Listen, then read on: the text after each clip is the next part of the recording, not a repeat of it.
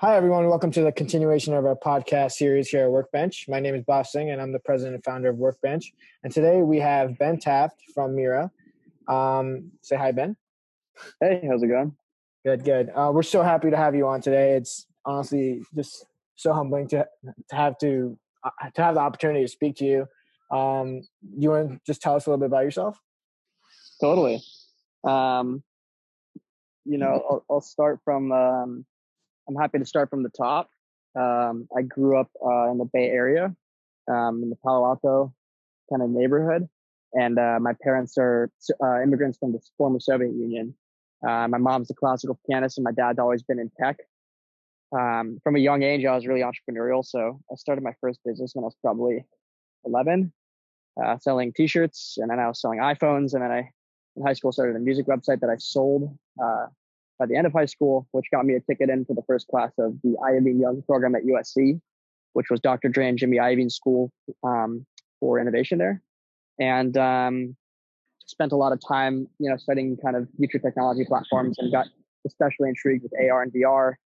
And before my co-founders and I started our company, Mira, we were, building the first experiences for the Sony PlayStation VR console. We were doing some business development work for some of the early industrial AR players, just getting kind of our feet wet in the industry. And, we definitely agreed that, VR would be kind of the future of entertainment and social experiences, and AR would simply just be the way we're going to compute in the future. So we knew we had to work on it. And we tried to kind of get involved, but the only way to do it at the time was to purchase a super expensive developer kit. Microsoft made one at the time for $5,000. Very complex piece of hardware, didn't come with any software, very out of reach for developers, and businesses couldn't quite really deploy it at scale because it was too costly and too complicated. So instead of chipping in the money to buy one, we decided to try to build one ourselves. And the way we did that was we took our iPhone and we used that as the brains of the device, and we 3D printed kind of a case to hold it to your forehead, and we couldn't afford the custom lenses or the custom optics for it. So we did all the math and then found these $10 plastic fish bowls on Amazon that actually matched that radius of curvature perfectly. So we'd order these plastic fish bowls on Amazon, we'd cut these lenses out of them, we hot glue them onto these 3D prints, and lo and behold, we built the $5 augmented reality headset. And with that prototype, we raised our first seed round. Wow. I guess people thought we were crazy enough to do it, and we raised that round back in 2017 when we were juniors in the program. That came from Sequoia, Founders Fund, Greylock, and some great angels like Mark Benioff, Jimmy Iovine, Will.i.am, and some others. I'll pause there. That's how we started out. And okay, cool. From that point on, from that point on, we brought that developer kit to market. So it wasn't a fishbowl prototype anymore. We actually manufactured a product and we brought it to market. It was a $99 developer kit, which was the most cost-effective piece of hardware on the market by a factor of 30 or 50. I mean, you could buy 50 of our headsets for the price of one of those Microsoft headsets. And it was a great, user-friendly experience. And at first, it was catered toward developers. We thought people would build games and this, that, and the other. And a lot of our customers were kind of independent developers. A lot of them were even big tech companies like, Snapchat and Apple, and they were buying our kits to use internally for whatever sort of top secret R&D they were doing. A lot of our customers were kind of coming from the developer side, but a lot of them were also coming from the industrial side and the defense side. And, we started taking a look at that because the use cases they had were so ripe, and it was so clear why they needed, our platform today. Because when you give, a frontline operator who's working in a factory this headset, imagine they can put on the headset and get work instructions overlaid over what they're looking at, and they become an expert at what they're doing instantly, essentially eliminating the need for training, right? Or maybe they want to actually just show what they're seeing from their point of view to someone who's an expert remotely, and that person, as though they were there, could maybe draw on a particular valve that they're looking at or show them a diagram, basically provide over-the-shoulder guidance from remotely, anywhere, in real time, right? So those were the type of use cases they were hoping to to launch today. So we committed our second version product to focusing on those people and that sort of, you know, group of the workforce that's really overlooked. 80% of the workforce doesn't work behind a desk. They're more hands-on. They're climbing telephone poles. They're working in factories. But about 1% of new software is built for that kind of workforce. So huge discrepancy there. Wow. Yeah. So in addition to the hardware that we wanted to build for them, you know, we made it more ruggedized. We made it dustproof and waterproof and made it work with hard hats and safety glasses. And it worked inside or outside. We kind of did all the, we beefed up the device itself. But in addition to that, we built a software platform too. A really easy out of box tool set that, you know, people can build checklists or workflows or place those kind of see what I see video calls out of the box so that you're not having to, you know, build custom apps and custom content and have to be all complex. No, you just buy our device. It's very cost effective. You pop your iPhone in that you already have, that your company's already issued you, and you use our tool set completely out of the box without having to code to just start getting some of the value that I was talking about earlier in training and work instructions and support. And so we're making a huge impact for the customers today. And especially in light of something like COVID-19, where now you have all these travel restrictions and you have all these quarantined bits of expertise, we're basically able to completely unquarantine all that and make sure that people can actually distribute that knowledge across the workforce effectively. So that's kind of how we went from, you know, that first fishbowl prototype just about 2 or 3 years ago, you know, partnering with some of those great venture capital firms early on and finding a really great product market fit, which is where we're focused today. Right. And you've done so much. You've established that product solution mindset, right? You're literally the epitome of an entrepreneur at this stage, right? What in your early life really morphed you to have this mindset, right? Some entrepreneurs that go to college at USC, especially, some are confused, like, I don't know what I should be doing. How do I start, right? What is your advice to them? Like, what influenced you to think that we do today? Yeah, that's a good question. It's fairly inherent to me, probably because of the way I was raised. I think it's like my parents, you know, they kind of sacrificed everything and came to America for the American dream, right? Right. And they sacrificed a lot to surround me with, you know, tech and with some incredible people in the VC community and the tech community. And they weren't necessarily part of that themselves, but they wanted me to be exposed to that. Right. And, you know, it also came with not having allowance and things like that. So having to kind of figure it out on my own and become entrepreneurial to give myself any sort of pocket money when I was young. And just that sort of compounded and developed over time and became a bit more sophisticated as I got older, I guess. Yeah, I can definitely relate to that. My family, we also moved here from India, and my dad was a taxi driver. Then he worked at a gas station, and now he owns a beer retail store, right? And I definitely established my entrepreneurship spirit from that, just watching him do what he does, right? Definitely. There's definitely something inherent to the kind of immigrant mindset and being a first generation or even an immigrant yourself, right? I think there's definitely some kind of commonality there, which I think is part of it. But for advice for someone, you know, back to your question, like, you don't have to be an immigrant to be entrepreneurial, right. But I think the best thing I've learned is that it's impossible to teach it in a classroom. Yeah. You really have to just do it. You just have to start, and you have to just make so many mistakes. I make mistakes every day, every single day. But eventually, you know, you keep failing, you keep making mistakes, and eventually you'll learn enough to have some successes. I think people are pretty scared of failure inherently. I think people are pretty scared of judgment inherently.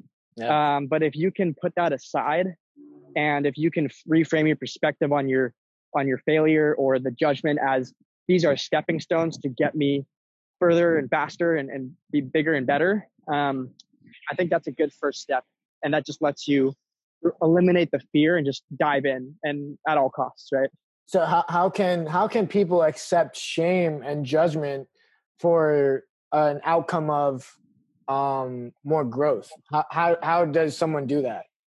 That's a good question. I think it's a choice, right? Like, you have the ability. What people sometimes don't realize is you have the choice. It's your choice how to react to something. Yeah. Right. Right. Like, you can't control what other people do or think or say, but you can control how you choose to react. Right. Yeah. And that's a powerful tool. So, you know, if you receive judgment or somebody says, you know, somebody makes fun of what you're trying to do, you know, it's tough to not react to that, and to let your defense or your emotions say, well, screw you, like, you know. But if you can put that aside and you can maintain level-headedness and keep an eye on the perspective that I was mentioning earlier, which is, I'm going to fail, I'm going to be judged, but eventually it's going to work out. Once you get past that, and once you get to that tipping point, all the tables turn, and the people that were judgmental become probably more envious, and you just have to kind of work through that curve until that inflection point, and I actually call that graph the curve of shit. You have to take enough shit, and at a certain point, it'll inflect when the same people that were giving you shit before are like, wow, okay, they made it to a certain point that I can't even really hate on anymore. Yeah, right, right. And now we've been throwing this word of entrepreneur back and forth throughout this conversation, right? So what is the difference between an entrepreneur and a businessman, in your opinion? That's a good question. I think I can tell you my opinion first. Yeah, please. Yeah, so in my opinion, an entrepreneur or a businessman is a subset of an entrepreneur. An entrepreneur can always be a businessman, but a businessman cannot always be an entrepreneur. Entrepreneurs are the ones that take the risk, the ones that start companies, the one that set the trends. Yeah, that's what I think. What do you think? I definitely agree with your point. And to add on to it, you know, there's a concept that was coined by Peter Thiel, who started PayPal, Palantir, and Founders Fund, that a lot of people listening might be familiar with, called 0 to 1. Yep. And the whole concept is entrepreneurs and true innovators create something new that just hasn't existed before. It's just like they just manifest something like out of thin air, right? And it's what advances society. Those are the types of things that have exponential impact on society, and that's going from 0 to 1. And then the process of going from 1 to N is taking that thing that already exists, already in one state, right? And then globalizing it or selling it harder or scaling it or operationalizing it. And I think entrepreneurs are really good at going from 0 to 1. And I think businessmen are really, or business people are really good at going from 1 to N. So I think that business people inherently are more operational, systems thinkers, know how to optimize profit margins and scale revenue and manage a management team. And entrepreneurs are the scrappy ones who go from 0 to 1. But I think there are probably rare instances where you have an entrepreneur who's also an incredible business person. And if you can take your company from 0 to 1 and 1 to N, then those are the people that end up who are the founder, CEO, and they're still at the helm of the company 20 years later. And those are people like Mark Benioff. Those are people like Drew Houston. Those are people like the founder of 23 and Me. Right? Like, those are the types of entrepreneurs that are also incredible business people. Right, right. So in this whole conversation about entrepreneurship, right, and business, what is something that you think needs to be changed tomorrow? Like, if you have the ability to change something in business, something related to resources, anything about creating a venture, right? What would you change? I'm not sure I understand your question. Would you rephrase it for me? Like, if tomorrow, right, you could change how capital is shifted, how students are taught about ventures, how I don't know what business school teaches you. What would you change, if anything? I would. So basically, how would I try to kind of change the fundamental education system around entrepreneurship to be more inherent to actually breeding entrepreneurs? Is that the question you're asking? Yeah. I think it's something that's nearly impossible to teach in a classroom. So I think the best thing to do is to create more of almost like an incubator or an environment where you can actually, take a model where you're getting students in groups, or, helping them form teams, and, kind of like the stuff that like Lava Lab is doing, for instance, right? I think that's a good model where you're actually giving people an environment and a safe environment to experiment and just start building and learning and trying and pitching. That is a good thing. And I think that's the quickest way to learn. So if we can kind of start blending that model more into the classroom, I think that we'll start to see students learning what they are currently only really able to learn out on their own in the quote real world. They're able to start that learning curve sooner, which will set them up better for success. Right. A more hands-on deck approach. And do you think being exposed to entrepreneurship in your young age, that helped you? You kind of had the upper hand on everyone else. I would say, yeah. I mean, Mira's probably the 30th business I've tried to start in my lifetime. Right. Yeah. And that's no exaggeration. I've done a lot of little businesses here and there. And obviously a lot of them were very, very small scale, but, I don't think that I would have, been in a position to at least even get Mira off the ground, as much as we did, if I didn't have that sort of grit developed, or just that sort of nature in me. If it was my first go around, I probably would have made more mistakes, or would have been more scared, and would have been more scared to fail. But I'd already failed so many times before, it just didn't even matter. And that sort of fearlessness definitely helps propel you, I think. So again, I would definitely encourage people to start, just start, just fail, and just keep going. Just don't stop, right? Right. That's what I would say.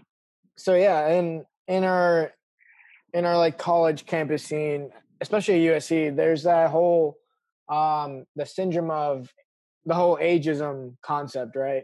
You're too young to do this. I'm not old. I don't have enough experience to accomplish what I want to do. What are your thoughts on that? I think it's BS.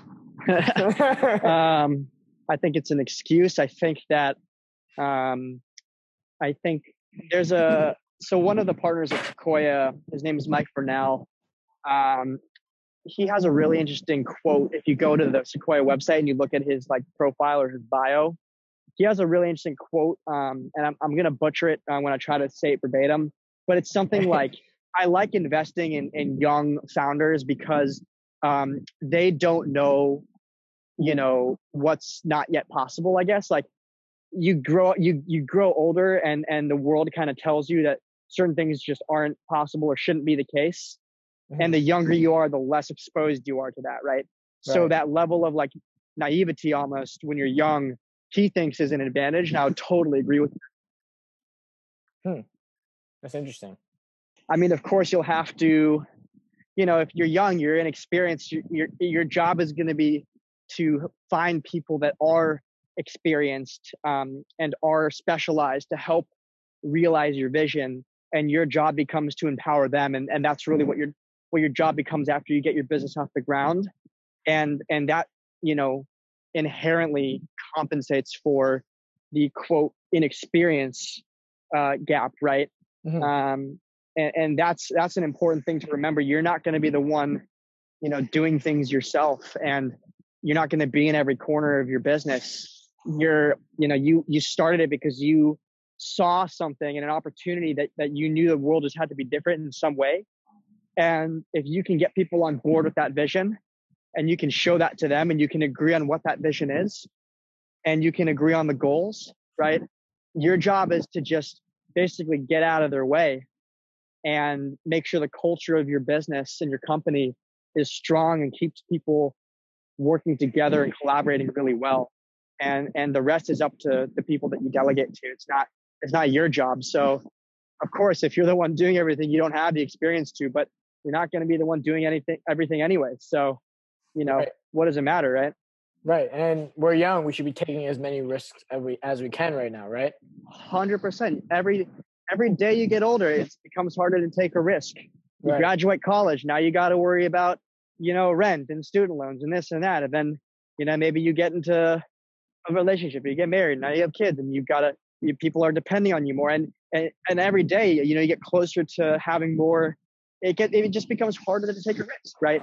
And so when you're young and you have this safety, and especially if you're at a place like USC where you just have access to just these incredible resources, these incredible people, and you're at a time where you can just take full advantage of that. And I'm not saying that you don't have any risks or any responsibilities, but I would argue that you have drastically less than you will 10 years from now, right? So take the risk and do all the failure and the learnings while you're in a position where you can still do that. Right, definitely. That's amazing. We all just need to go full steam ahead. Without a doubt, with no hesitation. So Ben, you're a scout for Sequoia right now. How's that going? It's going great. I've made a few investments, mostly in actually USC companies or USC alums. So I'm a big proponent of giving back to the community at USC and making sure that entrepreneurs succeed. It's going great, and it's a great program that Sequoia's spun up, and I'm enjoying it a lot. That's awesome. So what are your what's your big vision with Mira? What's the end goal? I think that augmented reality is essentially, there's going to be another paradigm shift that happens, right? Where we went from paper to kind of digital, we got computers spun up, right? And then we shifted to mobile, right? And AR and VR is definitely the next paradigm shift. And it's just a matter of when and how. I think AR is going to serve an incredible purpose for humanity. One that's often overlooked in the discussion of it is I think that in the same way that internet, let's even rewind before that. Think about utilities, right? Like, think about the world before there was power and water available to everybody, right?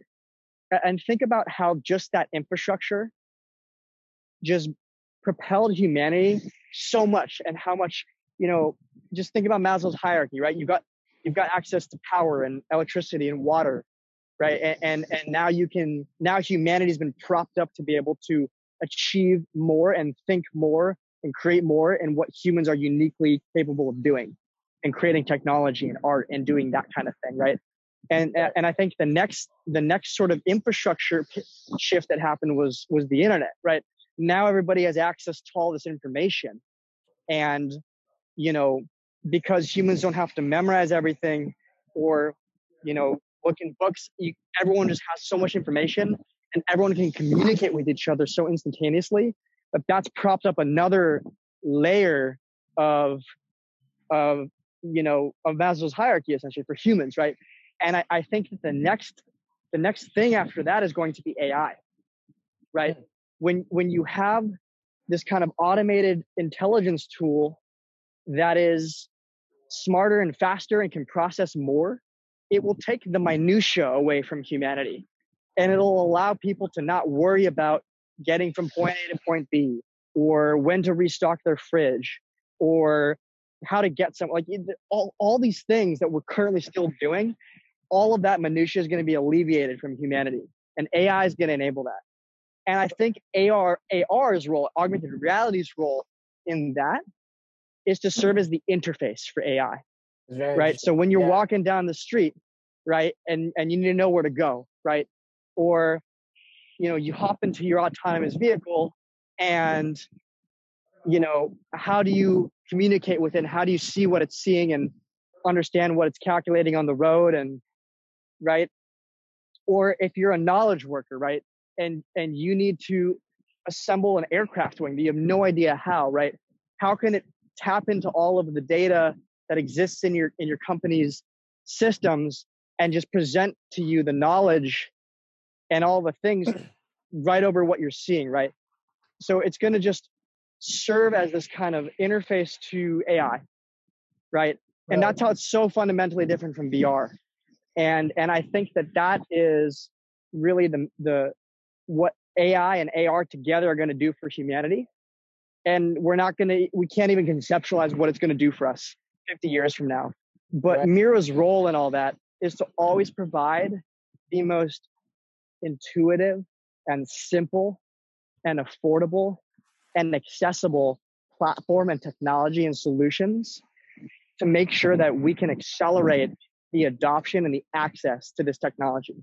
So it started with an iPhone-powered headset, and in 10 years, that may look very, very different, but we're always going to keep access open and barriers low so that humanity can get to that place faster.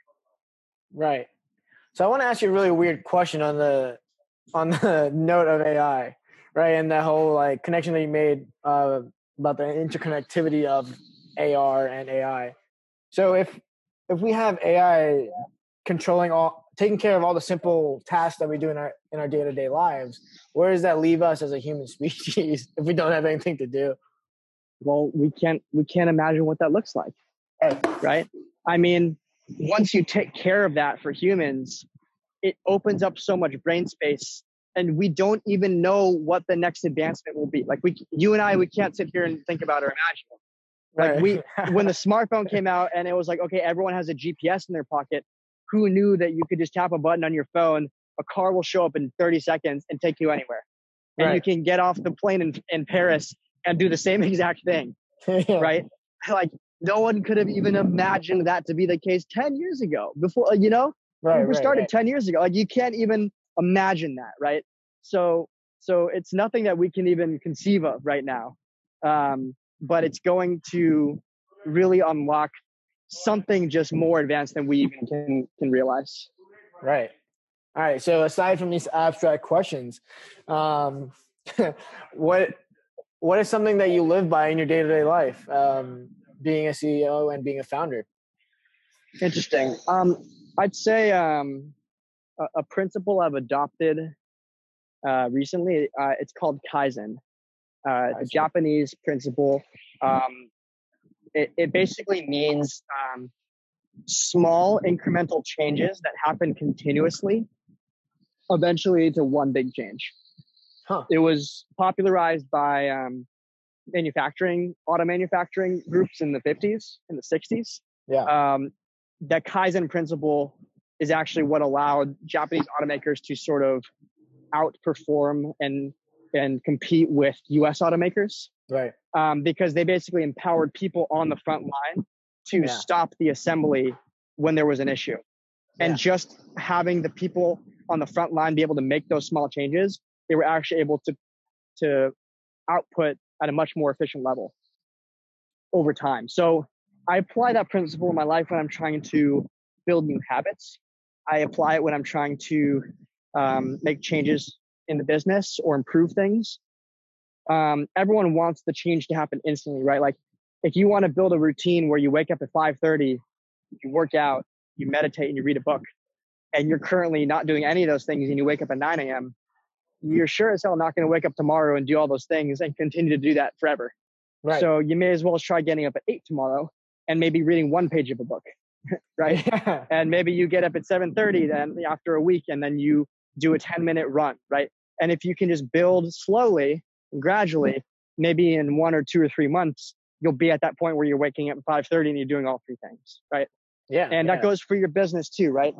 If you want to get your sales up or you want to make something more efficient or whatever, if you just pick a metric and you don't try to do everything overnight and just, you know, shock the company, but you make small changes, eventually in a few weeks or a few months, you'll be exactly where you want it to be. But you have to do it gradually, but with urgency.